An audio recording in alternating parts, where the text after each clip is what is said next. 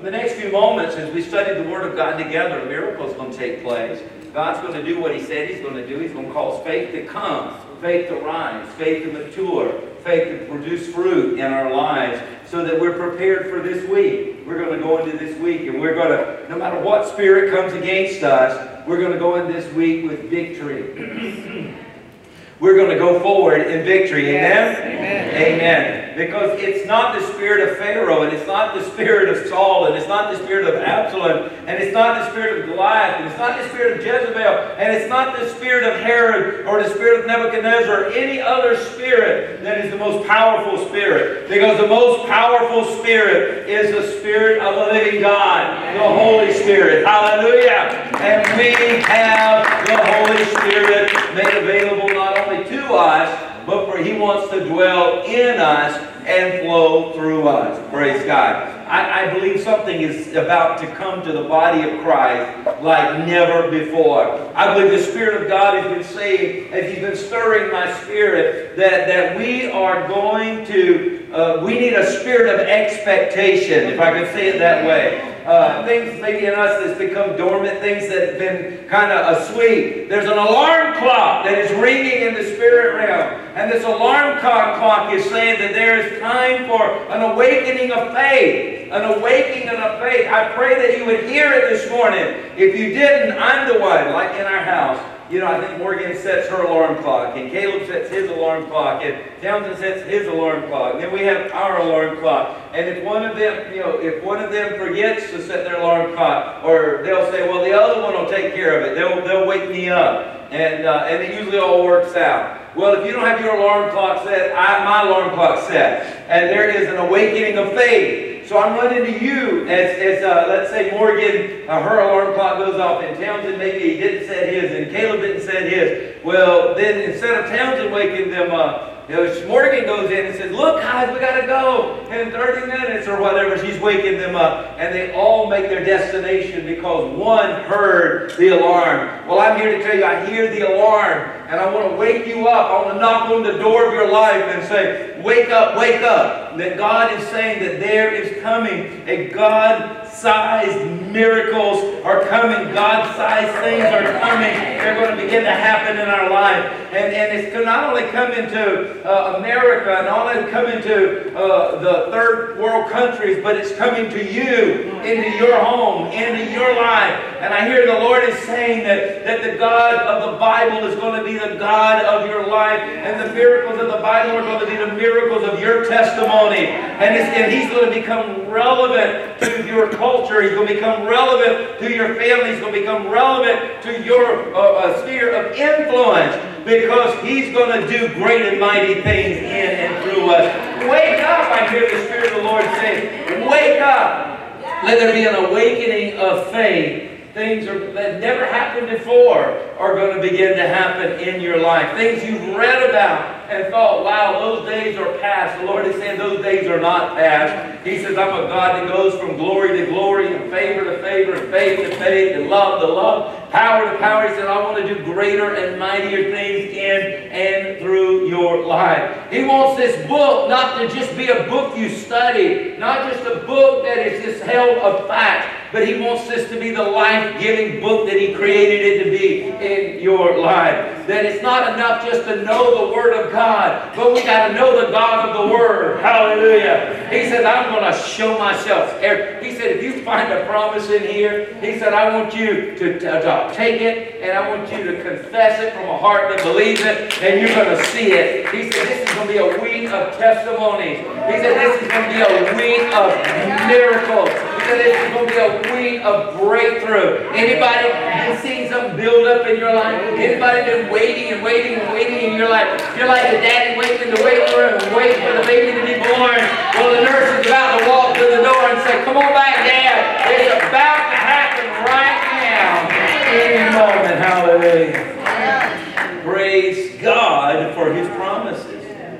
See, this, this Bible introduces us to the person of the Word, Jesus Christ Himself, who in the beginning is the Word, and the Word was with God, and the Word was God, and the Word came and dwelt among us. But when Jesus left, as he ascended after his resurrection, he says, I, it behooves you. It is so important for you that I go because I'm going to send my spirit, and my spirit is going to not only be with you, but dwell in you, is going to do the work of miracles through you. He said, You need the Parakletos, the Holy Spirit. And uh, so you and I have received the Holy Spirit. We, on the day of Pentecost, on that great feast, Pentecost, the Spirit of God came in the upper room as a mighty rushing wind, and tongues as a fire set upon each of them, and they began to preach. Peter got up and preached the Word of God as they're speaking in tongues as the Spirit gives the utterance. Let me tell you, the church was birthed on that day. 3,000 were saved, and the church has been growing ever since. Hallelujah. Jesus said, I'll build my church, and the gates of hell shall not prevail against it. Let me tell you what, there's no plan of hell that's going to uh, be victorious over you. You, you just look at it right now. You've been thinking, the devil's been telling you, this is going to be lost. You're going to lose your health. You're going to lose your relationship. You're going to lose your wealth. You're going to lose your peace. You're going to lose your joy. You're going to lose your victory. The devil is a liar. I'm here to tell you.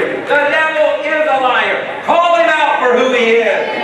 Say, this be the truth, that God, God be for me. Who can be against me? That I'm more than an overcomer, more than a conqueror in and through Christ Jesus. The Spirit of God who raised Jesus from the dead dwells in me to quicken my mortal body. I have healing and health. I have Holy Ghost power. I have anointing. I have heaven on earth available to me. Hallelujah. We've got to keep the devil out of our business rather than letting him influence our business. And what he's trying to do is he's trying to erode your faith. You, anybody here been believing for something and, and maybe it's been a little longer in the making than you thought it was going to be and you, the devil's trying to steal your faith. Anybody? Anybody? The devil's trying to steal your faith? Well, I'm here to come against that lie with the truth of God's word. I'm on assignment by God today to tell you what thus saith the Lord, not what this is what the devil is saying. Hallelujah. Our faith is so important to us. That's why the devil focuses on it. The enemy is trying to kill your faith. He is trying to destroy your faith. We must ever be busy about working our faith, working on our faith, and building up our faith. Amen? I think you need to just turn to the person that you admire sitting next to you and say, My faith is working, and I'm working my faith. Just say, My faith is working, and I'm working my faith. Now turn to that person that you just tolerated. Tell them, my faith is working, and I'm working my faith. You better be careful. You better be careful on that one. Hallelujah. I grew up in a home that when the authorities that be said now, anybody know what I'm talking about? They're really driving home a point. And if they put right in front of now, you better be supernatural in your flight yes. to them. Yes. If my mom said, Timothy Craig Lambert, come here right now, man, faster than any timing I've ever gotten on track, I would get there because I knew it was now. I mean, I better be there right now. Well, everybody needs to say here this morning, my faith is working right now. You gotta get it awake. Wake it up. Wake it up. My faith is working right now. Right now. Right now. We're not waiting till Wednesday. We're not going to wait till Friday. Right now. Because Hebrews 11 and 1 says, now faith. Not just faith. Now faith. Not just theological faith. Not just some religious faith. Not just some philosophical faith. But right now. He said, now faith is the substance of things hoped for. And the evidence of things not yet seen. If that which has not yet been seen, you want it to be evidence, you need a now faith. And you feel like us Southerners that you can do a right now faith. A right now faith. I'm not waiting any longer. I'm not letting the devil have any opportunity to talk me out of it. I'm not going to be discouraged. I'm not going to let the time frame cause me to lose faith. I'm going to step it up right now. Right now, I'm going to have faith. I'm going to exercise faith, and it will bring into evidence that which is not yet seen. And it says, For by this faith, this now faith, the elders obtained a good testimony. I declare over you right now that by this time next Sunday, you'll come in here with a testimony, a good testimony, a testimony of the miracle manifest of God, a testimony of promotion, a testimony of deliverance, a testimony of healing, a testimony of increase, a testimony of open doors, a testimony. I declare right now, by now faith, that you too will obtain a good testimony. Why do you think he's telling us in Hebrews 11 2 that this will give you a good testimony? Now faith. Hallelujah. And it was by this now faith that Noah, being divinely warned again of, of the things that were not yet seen, he moved in godly fear and prepared an ark for the saving of his household. I pray right now because of your now faith, you're going to move on what God is showing you. You're going to move on what God is saying to you. You're going to move on it, and it's going to bring sozo. It's going to bring healing and deliverance and promotion and provision. And the knitting together of anything that's been torn apart is going to bring it to your household. Your household. God wants it to happen for you in your household. Hallelujah. Hallelujah. Did you know the to believe is the greatest power there is in the world? The power to believe. See, the power to believe is greater than military might. The power to believe is greater than economic powers, is greater than governmental powers, is greater than sociological powers, is greater than psychological powers, is greater than demonic powers, the power to believe. The power to believe. Do you know what Jesus said? Jesus said, if you can believe, what? All things. All things. Say it. All things. Oh, what is that? What is the thing you're What is the thing you're waiting for? What is the thing you've been praying for? What is the thing you've been sowing for? What is the thing you've been confessing over? What is the thing you've been believing for? What is the thing? What are all things? If it falls under a thing, all things are possible to him who believes.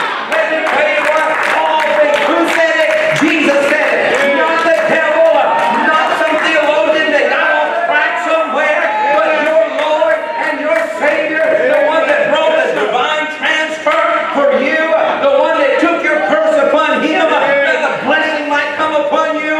He said all things are possible. All things are possible to him who believes. So what do we have to do? We gotta believe. We gotta believe. We gotta believe. Hallelujah. Do you believe? The devil's been fighting you in that area. The devil's been trying to rob you in that area. The devil's been lying to you in that area. I know it because that's how he works. He's against our faith because our faith is so amazing.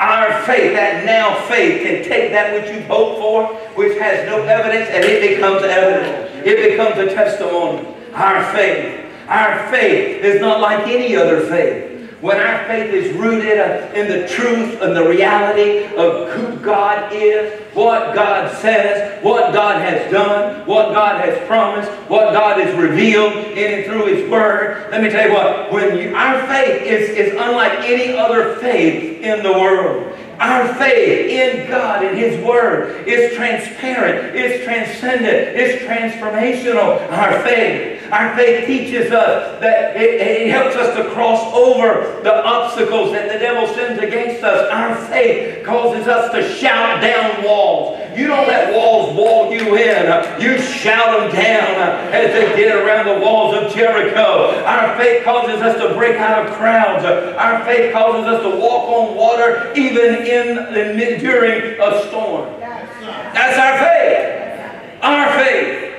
It enables us to survive the fires of life. Our faith. Our faith enables us to overcome the den of lions. That's our faith. Our faith, it helps us to silence the serpents uh, and outwit the foxes that try to spoil the vine. Our faith. Our faith in the Lord Jesus Christ, in His person and work. Our faith. Our faith empowers us to see the invisible, embrace the impossible, and hope for the incredible. That's our faith. Our faith. It's ultimately exercised. Our faith uh, it finds its expression in and through speech. In and through speech, our words. That if you confess with your mouth the Lord Jesus and believe, believe, believe, the power to believe, to believe in your heart that God has raised him from the dead, you will be sozo. That's the Greek word, sozo, which means healed, delivered, set free, uh, uh, uh, prospered, knit back together. If something's broken, it's knit back together, sewn back together, made whole. You will be saved. For with the heart one believes unto what? Righteousness. Righteousness. Sounds like righteousness is important, right? Because we confess from the abundance of the heart, the mouth confesses. So it sounds like the heart's got to get things right so that the tongue can get things right. And if the heart is right, which then gives expression to the tongue, that which is right comes out and sets that which is wrong right. Does that make sense? If the heart is right, and believing, the believing that God's raising from the dead, believing that what Jesus said he would do, he's going to do, believing that Jesus Christ, the resurrection power, is available to you, believing, then set your heart right, put you in right relationship with God, right flow for His Spirit and His power to flow through you. Now you got to do is release it with your mouth, and it brings the righteousness of that which is right into the wrong situation and makes that which is wrong become right. Hallelujah. Accordingly, it is not the coincidence that the first time in the universe that it hears the words of God's voice uttered, it was, it was not let there be joy let there be peace or let there be love. The voice of the sovereign, the voice of the divine, the voice of the glorious one uttered the following what? Let there be light. Let there be light. Genesis 1 and 3. Come on now. That was the first thing the universe heard. Let there be light.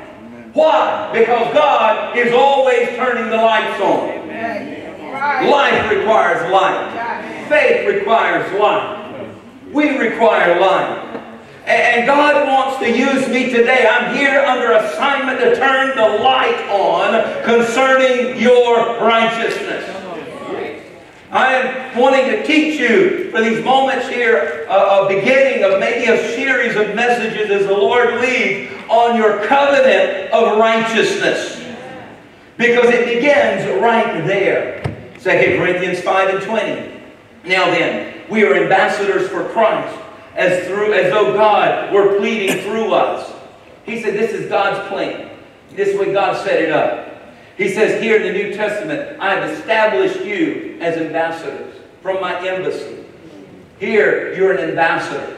And the way I work is I plead through you. I flow through you. I work through you. I do miracles through you. I do healings through you. I do deliverance through you. I bring joy and, and peace and, and, and, and, all that God has for mankind through you. I use you as servants. He says, so uh, as the Lord pleading through us, we implore you in other words, in order for you to be that channel that God can use and flow through you, I, we implore you on Christ's behalf, be reconciled to God. The flow of heaven can't reach the earth through you unless you're reconciled to God. The question you should ask this morning is, am I reconciled to God? His word is imploring, is pleading with me. Get it right here. Get it right. Be reconciled to God. How? Well, he tells us. He says, For he, God, made him who Christ, who knew no sin, to be sin for us. He stepped in. He became the sacrifice. He became the one that paid the debt. He became the one that took what was rightfully that should have come on us as far as punishment, he took it upon himself. Why? That we might become the righteousness of God in him. He's imploring us. He's pleading with us. He said, I want you to come be reconciled to God through what Christ has done for you so that now you can become the righteousness of God in Him. You can't become the righteousness of God in yourself. Your deeds, your acts, your gifts, your not doing something or doing something is not what's going to make you the righteousness of God. It has to be in the reconciled relationship with God in and through Jesus Christ. Because Jesus Christ did for us what we could not do for ourselves. 1 John 3 and 10, he said, Whoever does not practice righteousness is not of God, nor is he who does not love his brother. What's he saying here? He's saying righteousness flows out of relationship. So you're not going to be the righteousness of God outside of a relationship with Jesus Christ as your personal Lord and Savior. And if Jesus Christ is your personal Lord and Savior, the litmus test that that is genuine is your love that is expressed for your fellow brother or sister. Because how is it that you can say you love God whom you can't see and you refuse to love your brother or your sister whom you can see. He says it is impossible. So God has made this cross relationship, this horizontal vertical relationship, key to everything. That we are reconciled to God in the vertical and then that, to show that it is genuine and true and not just hypocrisy, it will be proven under fire in your relationships with your fellow man. Have you ever had a challenge with a brother or sister in the Lord? Away with this thought. Oh, I thought we were all Christians. We're all like, like a bunch of angels. You remember a third of the angels turned against God and became demons. That's not a good comparison. Here on this earth, we have, a, we have an opportunity to be, to have our faith genuinely tested. We've got this little thing. I have a special drawer uh, uh, uh set aside for batteries. You know, 21st century, you got to have batteries. Batteries for remotes, and batteries for toys, and batteries for this, and batteries for my lapel mic, and just brought in another big package of AA batteries for this uh, and very important. But I got this little device called a battery tester. And there were two batteries, somebody, let me look at all my kids. Well, there's one, there's one. Where's Morgan? I need to look at her. She's in class. Okay. Uh, one, maybe it was mom. I don't know. Somebody left plenty of double AAA batteries in there. Who uses AAA? But every blue moon. Yeah, few. Okay. Bless you. Bless you. Bless her, Lord. Bless her. Nine volt batteries. Drawer full. Size C. Big old mamas. D. Big old daddies. Drawer full. I needed double A. There was an empty packet. Empty. They didn't even throw it away. And I reached in, and there was, and I, so then I'm digging, and somebody had scrambled some stuff. You know what me. and they found two double A's all in the scrambling of things. And I put them in my frother.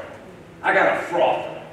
I take half and half and I froth it up and add coffee to it and I got me gourmet at all. Okay. My frother was going, it wouldn't froth it. I needed my double A's.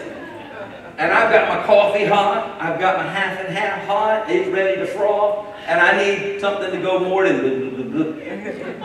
So I said, Oh, praise God. God, you provided. God's laughing. he knew. And I take them and I stick them in the frother and throw away the other ones down in the trash can, the coffee grounds, and all that stuff. And, and that one goes.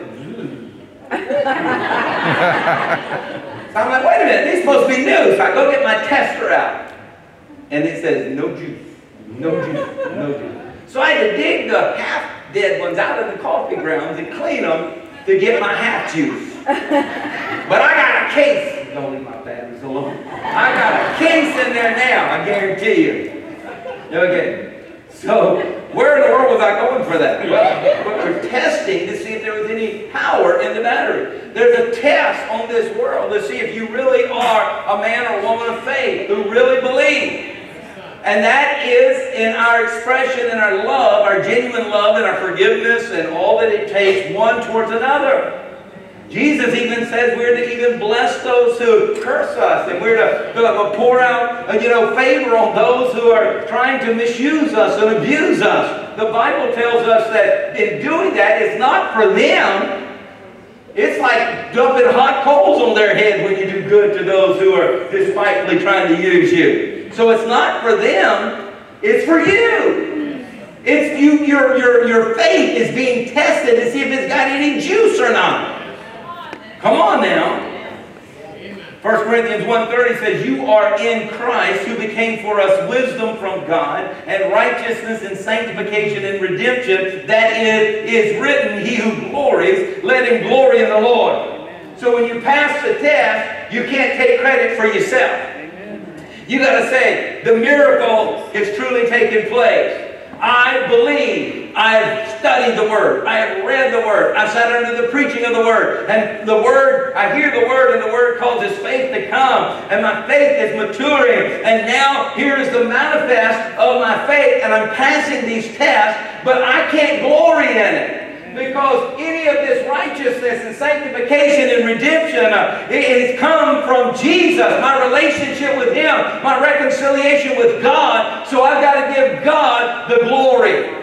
So let me tell you what, let your life be lived in full measure faith, and let me tell you what, it will bring glory to God. It will bring glory to God. That's why he says in First uh, Philippians 1 and 9, he says, And this I pray that your love may abound still more and more in knowledge and in all discernment, that you may approve the things that are excellent, that you may be sincere and without offense till the day of Christ, being filled with the fruits of righteousness which are by Jesus Christ to the glory and praise of God. See, when we uh, uh, commit ourselves to say, I'm going to be reconciled to God, I'm coming to God His way, I'm going to not live uh, separated from Him, but I'm going to take advantage of His redemptive plan. He says, now we're, uh, we're going to live in such a way that we don't take offense and that we're going to be filled with the fruits of righteousness. Hallelujah. Now, how many of you had your mom or daddy ever tell you, you need to eat your fruit and vegetables?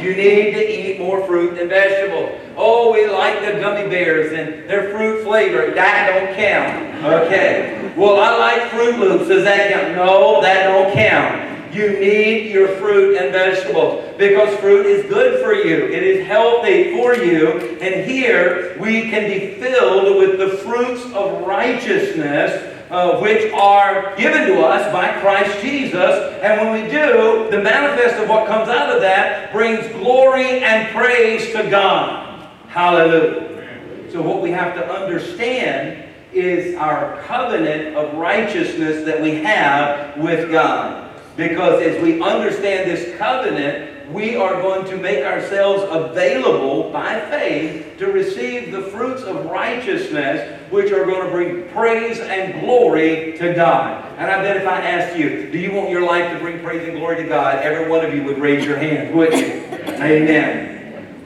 So we need to make sure we have an understanding of our covenant of righteousness. righteousness. Because our covenant of righteousness is so key. Now, what was the first thing God said to Jesus in an audible, audible voice? Remember Mark 11, uh, 111, Jesus uh, is being baptized by John the Baptist, and, and Father God says, uh, This is my beloved Son, in whom in you, in you I'm well pleased. He says that to, about him. Jesus didn't do anything until he first heard and understood this. You don't see Jesus ever performing a miracle, but he's led up out of this into ministry from this day forward. His he was in right relationship with his Heavenly Father.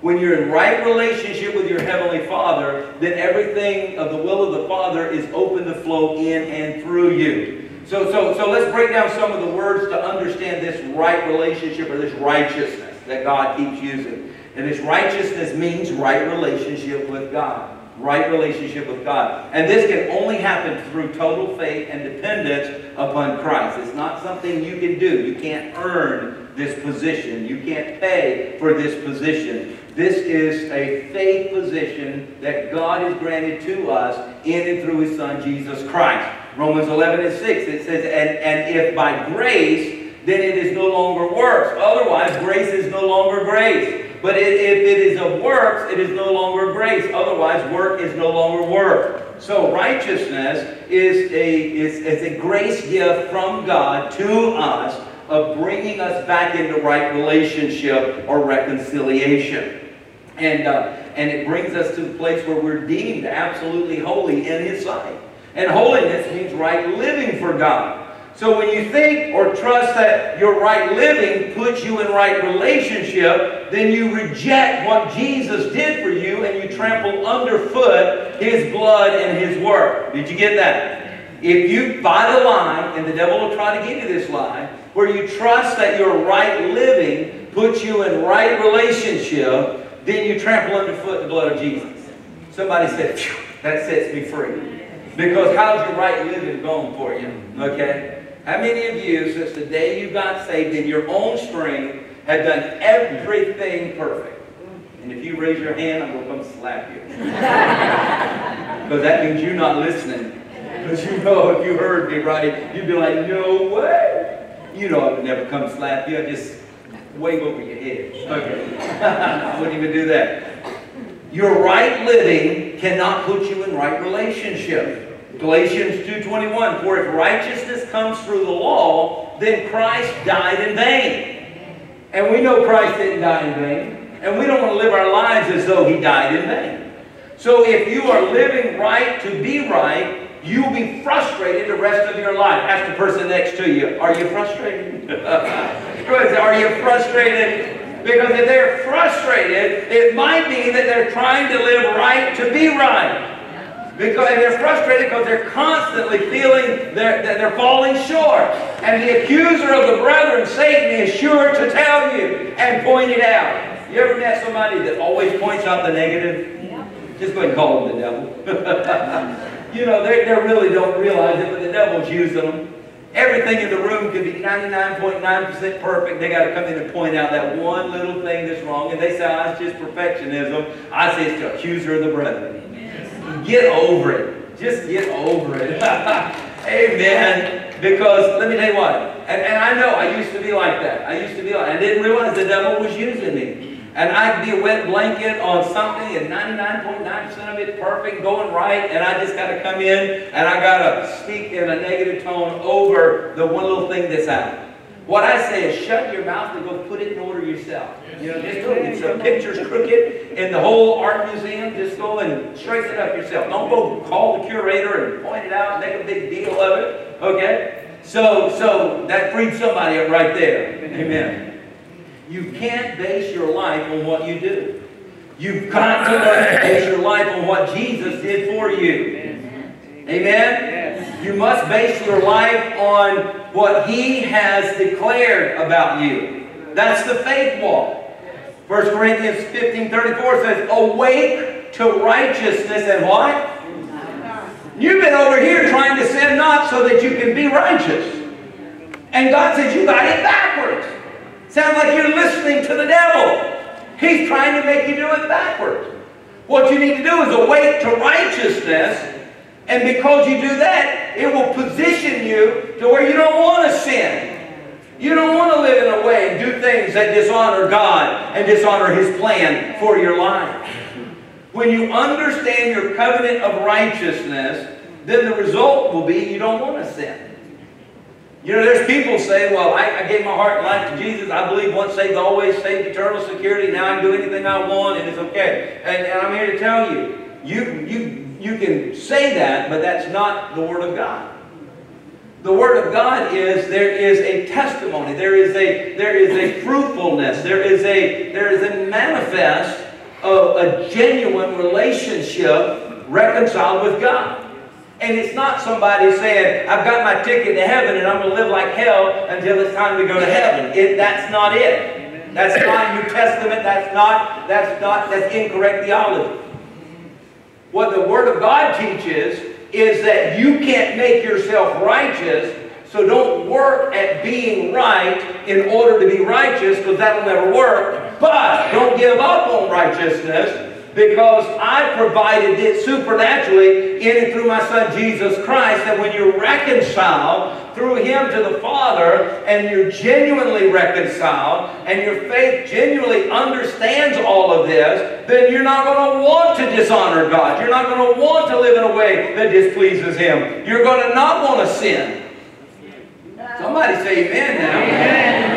I said sin. That, that, you know, we're in a church. We're not out in the public square, you know, where we get booed. We in church. We're like, amen. Sin's a problem. Sin is a real problem. So right relationship precedes right living. And, until you get this, you won't experience the free flow of healing and prosperity and uh, favor of God and, and enjoy all the benefits of, of the life of faith to its fullest because you're not plugged in correctly. It's like if you broke your leg and you are a postman and you walk door to door delivering the mail and you provide for your family, but you broke your leg, until you get your leg set and healed, you're not able to go back and provide for your family. So what, what God does in and through His Son Jesus Christ is He come and took your brokenness. He, he let the world break Him. He let our sin break Him on the cross so that a divine transfer could take place, a miracle, to where he could put a healed bone. You don't have to go through the process. He can, he can supernaturally mend the bone that was broken back together, and you can't even find where it was ever broken, so that you can now walk right to provide for your family. So we've got to learn it's through the miracle. It's through the miracle that we're able to live a holy life. It's through the miracle of righteousness that we're able to, to fulfill the purpose and the destiny of which God has called us. It's through the miracle of righteousness that we can take hold and appropriate our healing and our deliverance and our, and our provision and all that God has supernaturally promised. Every promise in the Word is ours in Christ, yes and amen, amen. to those who are righteous. Not righteous by your own right doing, but righteous by your faith that you place in your the provision of your Lord and Savior Jesus Christ. Romans 11 and 6 says, If the root be holy, so are the branches. See, the root of your Christianity is your right relationship with God. The root of your Christianity is your right relationship with God, and the fruit of your Christianity is your right living for God. So you've got to be rooted before you can give fruit, right? Yeah. You've got to get rooted and get mature to give fruit. So the root has to be precede the fruit. And your root's not, not holy. Uh, uh, if the root's not holy, then the branch can't be holy. So you've got to get rooted in righteousness. Awake to righteousness and you will not sin, the Bible says. So we have to know our covenant of righteousness with God. Romans 3.24 says, being justified freely by his grace through the redemption that is in Christ Jesus, whom God has set forth to be a propitiation through faith in his blood. To what? To declare his righteousness for the remission of sins that are passed through the forbearance of God. Jesus did what he did to declare righteousness, to declare you righteous. To declare you, that's why we're the righteousness of God in Christ Jesus. What he did is what brings forth our righteousness when he declares it over us. He took the bad root out, for the Lamb of God takes away the sin of the world. He took the bad root out and he put good root in our spiritual lives. Hallelujah.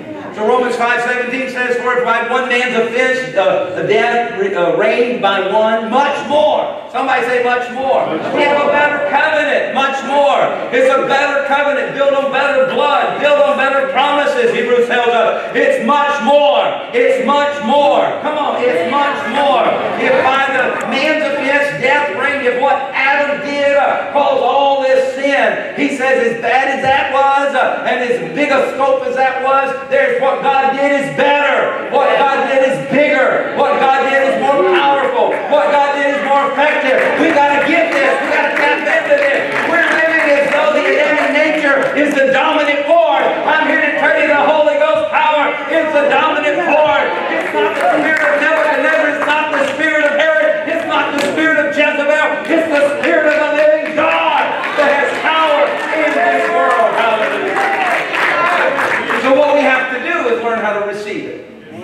So in three minutes, we're going to learn how to receive it. right. And then just keep digging into this as the Lord leads. Because I've got, I probably got 15 or 20 benefits that come to you automatically while you sleep.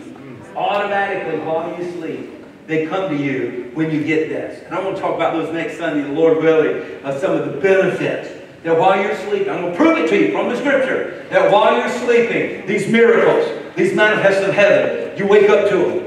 You don't have to go to bed to them, you wake up to them. Hallelujah. While you're sleeping, God said, just so you'll know it wasn't your effort that did this, that this was supernatural and divine, and I get all the glory and praise. I'm going to do it while you sleep. You're going to wake up to miracles. Can you imagine that? Waking up to miracles every day. Miracles that will bring forth the testimony to your family and testimony to the world around you. Hallelujah. I'm going to show it to you right in the scripture. Okay. But we need to know how to receive this gift of righteousness. Romans 10 and 9 points it out so clearly.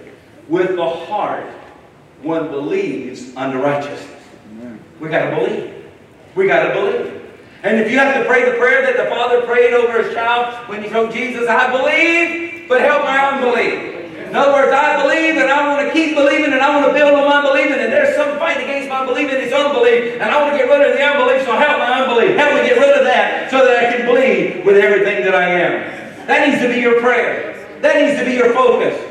Jesus said in Matthew 6 33, he says, if you he said, you know, the world is going after houses and clothes and land and, and, and uh, all this stuff and food. He says, that's the world. And he says, I understand. He said, the Father knows. He knows you have need of these. It's not that God doesn't want you to have stuff. He says, but you've got to get your focus off your stuff, and you got to get your focus on what? First seeking my kingdom and what? Righteousness. You got to let righteousness be right there, number one, numero uno. And when it's numero uno, then you go to sleep and you wake up, and stuff has been added to you. You go to sleep and wake up, and healing is manifest. You go to sleep with a pain in the knee and wake up with no pain in the knee, and a miracle took place. You go to sleep with a pain in an artery, and you wake up and that problem in the artery is healed. You wake up with high, to bed with high blood sugar, and you wake up and your blood sugar is normal. You go to bed with high blood pressure, you wake up and your blood pressure is normal. You go to bed with only two days, two days to live, and you wake up with 20 more years to live. Do you hear what I'm saying? You go to bed and there was no way you could get through this financial problem, but you wake up and supernatural things have moved your brain by the hand of God to where you go.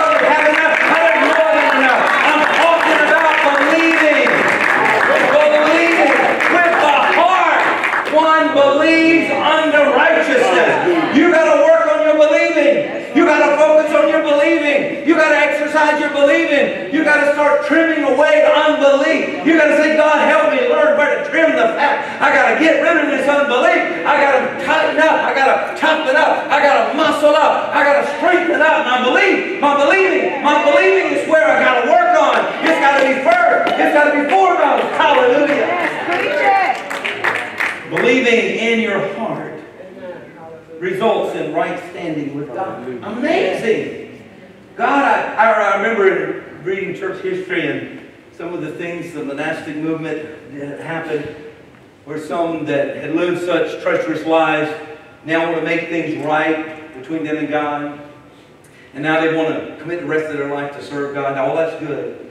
But they felt like they had to pay for their sins. And there's one in particular he stripped down naked and went into the swamps. And there to be eaten by insects and bugs and the environment. I forget exactly how long he stayed out there fasting and, and there with all of the elements coming against him. And he felt like he deserved that. If I could move back in time, I would tell him, that's not enough. That's not enough. I would tell him, you need to be rejected of men. You need to be cursed. You need to be blindfolded and beaten to the point of death. You need a crown of thorns placed upon your brow and ripping open your scalp. You need to be tied to a post that they would tie an animal to and to take a cat of nine tails with stone and glass and bone and rip the very flesh off of your being. And then you need to carry an old wooden post uh, and you need to carry it up a hill being spit upon and laughed and mocked. And then you need to lay out your hands and be nailed uh, and lay out your feet and be nailed uh, and you need to be hung on that cross and you need to be ridiculed and rejected, uh, and you need to do all of that without sin. And if you can do all that, then you can pay for it. But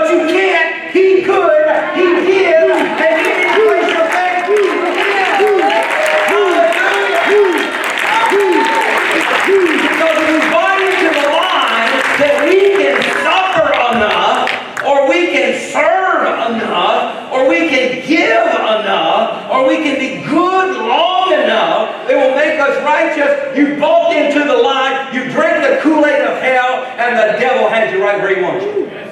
And you will eventually look at Christianity as something you avoid, you run from, because you're always a failure there. You can never get it right there. You are pathetic when it comes to Christianity. That's the lie of the devil. Whereas God says, I need not your sacrifices and not your service and not your good gifts. I need your heart. Come on. I need you to believe of my goodness my grace and my mercy and my provision for you in giving my son Jesus Christ. Galatians 15, 6 says, And he, Abram, believed God. He believed in God, believed in the Lord. And what did God do? Accounted it to him for righteousness. When you believe in your heart, your faith will turn the light on your covenant of righteousness. And believe you me, then you begin to appropriate, take hold of, bring into your life everything that Jesus provides for you. You've been struggling trying to get a hold of your healing. You've been struggling trying to get a hold of provision. You've been struggling trying to get a hold of peace. You've been struggling trying to get a hold of deliverance. You've been struggling and struggling and struggling. Let me tell you what. When you, when you believe in your heart and your faith turns the light on, your covenant of righteousness, and now you understand whose you are, who you are, in whom you reside, and who has provided for you. A giant rises up, a giant of faith. And it starts embracing the promises of God. Yes, amen. Yes, amen. And the devil say you didn't deserve it. You're right. That's right. You're right. This ain't about me. This That's is about right. Christ. Hallelujah. This is about Christ in me. Hallelujah. Get thee behind me. Amen. Amen. Amen. You'll have a righteousness conscience instead of a sin conscience. Too many Christians live with a sin conscience. And when you live with a sin conscience, it's a yo-yo. And it ends up being resentment towards God, towards the church, towards the church's authority, towards the Word of God, because this authority, towards the Holy Spirit, because He's authority. A righteousness conscience boldly says, Yes, I have sinned, but God has forgiven me, and He has delivered me from its power by the blood of Jesus. Hallelujah! Hallelujah! But a sin conscience is afraid, it's reserved, it never acts boldly, and it's always conscious of the sin that it's committed or maybe yet to commit. I grew up in a church that says we sin every day and we're Dalton Dean, get over it. And I'd be out on the front porch as kids, and because there was one of the uh, uh, ushers or greeters that handed out bulletins, Mr. So-and-so, I won't call his name because this is being filmed, but he used to give candy, a pop full of candy, always to kids, always gathered around. He looked a lot like you, Brother Johnny. You know, you guys could have been brothers. He had a big pocket of candy. We always went to his door. And he was the only one of all the ushers out there opening the doors and the side and the front that wasn't smoking. Can you imagine? and then they, the bell would ring, it's time to start service, and they'd all put their cigarettes out, and we'd go in, and uh, this was the kids' influence we had. And we go in there, and Dr. So-and-so would say, well, we sin every day, work, thought, and deed, you know, let's just try to do a little better. Just try to do a little better. But you're eternally forgiven, so it doesn't really matter. Don't worry about that. Let's just go forward. Everything's good. Let's just try to do better. And we had this sin conscience. And I thought when they baptized me as a teenager at 13, that that water was going to wash all my sins away and I'd get a brand new start. And I had a sin conscience. I didn't like the sin in my life. And I got baptized, and I say it was an amazing opportunity. And when I came out, I, I really felt like, man, I've got a brand new start. But by sundown, I had thought something I knew God wasn't pleased with. And I said, oh my goodness, I've already got a mark on my record. My white record has now got a mark on it. And I went to, that night to take a bath because in the old days where we grew up, you took baths, you didn't have showers, and can't still believe that, but nonetheless, I got in the tub and I had the thought, can I baptize myself? A 13 year old, can I baptize myself? I had sin conscience. And then I said, you know, it must take a preacher to do this. I can't do it, so I'm doomed. I'm almost, I must be going to hell because I've messed up my only chance. And nobody, I've never see anybody else get rebaptized, it must not be allowed.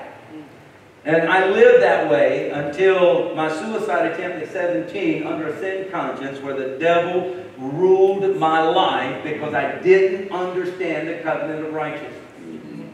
But I'm telling you, the devil, he struck out yes, that night. Hallelujah. And it wasn't because of, it wasn't because I was a good pitcher. But God threw a pitch with his right hand that nobody expected, and the devil struck out, and old Tim Lambert, because of the grace of God, continued to live. And I said, wait a minute, there's a power greater than what I see. There's an intervention from heaven to earth that's greater than anything I've ever understood. And I'm going to pursue to know you and to know how this works. And I'm going to tell everybody that I can so that they too can live the victorious life that Jesus Christ has died to provide for us.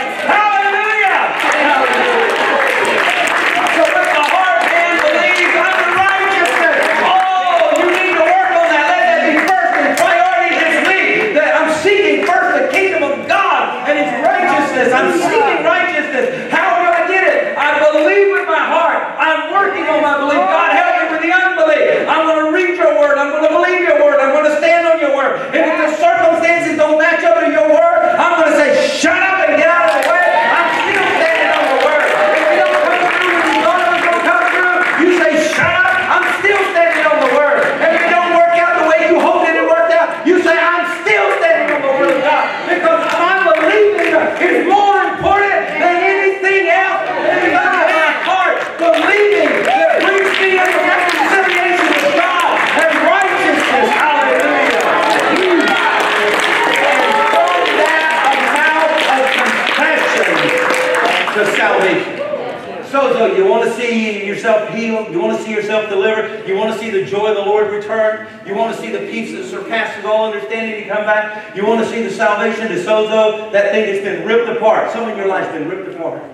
The devil's been working. He may have been using Christian jargon to do it, making you think it was God, but there's something. Your heart's been ripped apart. Your intimate relationship with the significant other has been ripped apart. Your relationship with God has been ripped apart. Something's been torn. Maybe it's not fully, totally separated, but there's a tear in it. There's a tear in it. Salvation, that word right there, salvation, sozo, means that the Holy Ghost brings needle and thread and he does a stitching greater than any plastic surgeon. There'll be no scar. There'll be no scar tissue. There'll be no weakness. He'll put it back together and fashion it back together supernaturally so that it's better than it was.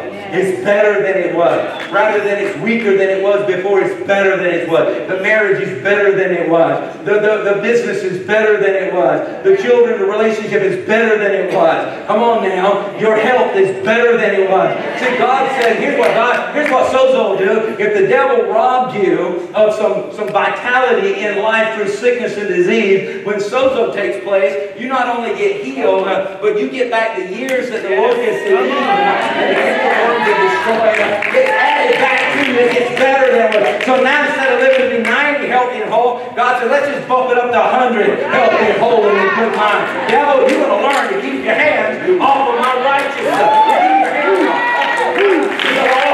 You think God is not involved in all of this? He's right here, right now. All He said, I'm not set up that it has to flow through righteousness. It has to flow through righteousness. And I provided the righteousness in through my son Jesus. All you got to do is believe with your heart. All you got to believe with your heart. Do you believe? Do you believe? Do you believe?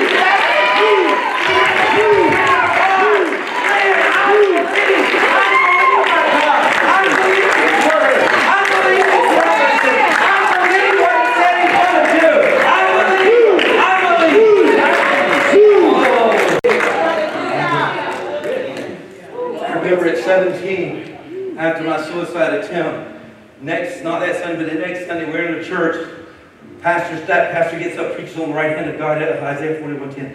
Starts talking about the right hand of God, mighty to save. I had a right hand come through the roof of my car, take hold of the steering wheel, and save me from hitting that bridge and killing myself. It was foolish. That was the wrong thing to do. But God, God helped me. Yes, I couldn't help myself. He helped me.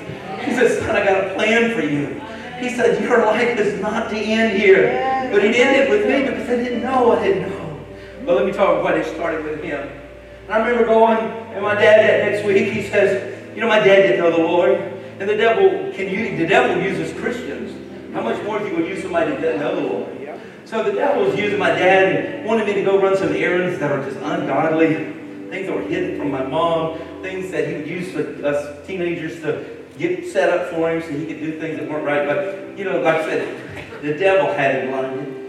And I said, Dad, I can't do that. I had never told him no because I was afraid of him. But I said, Dad, I can't do that. And he said, Why? And I said, Because I gave my heart to Jesus. I didn't tell him about my suicide attempt and all that stuff. I, I said, I give my heart to Jesus. And, and I know that wasn't pleasing to the Lord. And, and the devil did, did me a favor through my dad. And, uh, and, and said, Well, if you're not going to do what I tell you to do, you get out.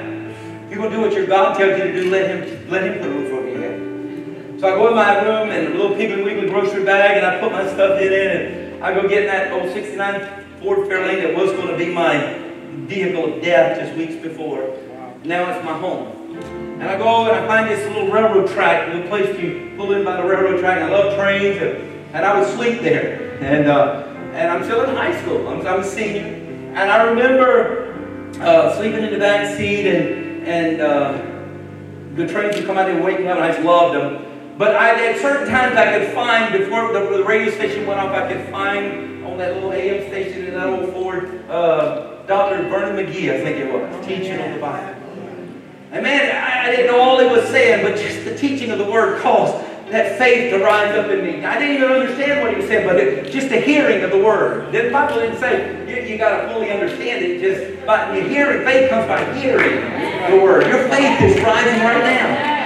And I remember sitting up in the back seat of that car that night. I was getting ready to go to, go to sleep, and I just said, God, I'm going to believe you for a, a roof over my head very soon. I just believe very soon. I'm just going to believe it. I've never done this before. So I'm sitting up this back seat of the car. You know, had the old cloth seats and the sun had blistered it and it all broke up. Then you put the vinyl covers over it. And you thought you had leather vehicle, you had leather seats, you know, but it was a cheap vinyl. You got the Western on them. Yeah, okay. Well, that's what I'm laying on back there. And I said, Lord, I'm just believing very soon for over my head. And what I would do is I was still in school, so I would rush to the bakery and the grocery store I was working at, and, and I'd go in there when the bakers would go in early through the uh, entrance, the employee entrance, and I'd wash up in the bathroom, or, or, I'd wait till the gym was open on the days it was open at school and go get a shower there. Uh, for those of us who would work out before, before class, and uh, nobody knew where I was staying. But I remember as I was there, I said, I just believe you for a roof over my head. My dad said, let your God take care of you." I just remember sitting there seven things saying, God, I believe you'll do it. Because. I saw what you did for me. This, you touched this steering wheel. You saved my life. And I went to school that day at 2 o'clock. I got off and I went to work. And I wasn't at work just a few minutes. And this lady comes in and she says, I want to post this note. Do y'all have a, a, a board, you know, that people look at, you know, help on it, that kind of stuff? I said, yeah, we have one for the employees. And well, I had it has to be approved. So I looked at it to approve it, and it says trailer for rent on 521, and uh, it had the amount. And I said, Do you mind if I don't post this, but schedule an appointment to come see this? I said, I need a place to live. She said, Oh, sure, sure. Can you do it today? We just built our new home, moved into it. We left all our old furniture in there. It's fully furnished. And I said, Really? I said, I'd love to. So I called my manager and he said, yeah, take, take 30 minutes to go. So I went up there. It's a red and white trailer. They really, in South Carolina, you got Clemson Tigers and you got the Carolina Gamecocks. Those are the right. Okay. And they were Carolina Gamecocks. They had a red and white trailer. You went inside. The sofa had the Gamecock chicken all over it. The seat beside it had the Gamecock chicken. There was Gamecocks everywhere. There was the burgundy and like everywhere. And uh, I looked at that sofa and I said, boy, that thing will sleep good. Because I didn't have a bed, but there was a sofa I could sleep. Well, that'd be better than my back seat. And uh, long story short, we made the deal. I, I got that. And uh, now every time we visit my kids, we go down 521 and I point. They used to see it. The trailer's no longer there now. The last couple years it's gone. must have totally imploded. Uh, but uh, I'd say there's from Daddy's first. That's that was provision right there. That was Daddy's first place after uh, he stepped out on his own, and um, and God provided that that day. That night, I sat up. I said, God, I'm believing you. God, I, I believe. I believe you're going to provide a roof over my head. I said shortly. Yeah, I was thinking shortly. I, went to sleep. He saw that little boy whose heart was believing in the righteousness. I would, that, just because of that simple belief. He says, I, I got to step in. I'm going to show you in the weeks to come that while you sleep, that lady could have gotten there at 130, 145, 150, 155, 158, and she would have missed me. But I walked in and my manager walked out at 2 o'clock. And there she was almost immediately. Would you post this? The very next day, and that night, I slept on that sofa with those King Kong chickens. I was filling with King Kong chickens. King Kong chickens everywhere. Oh, Lord knew I love fried chicken. Let me tell you what. This is not just a preach. This is not just church. Yeah. This is real. Yeah. God is real.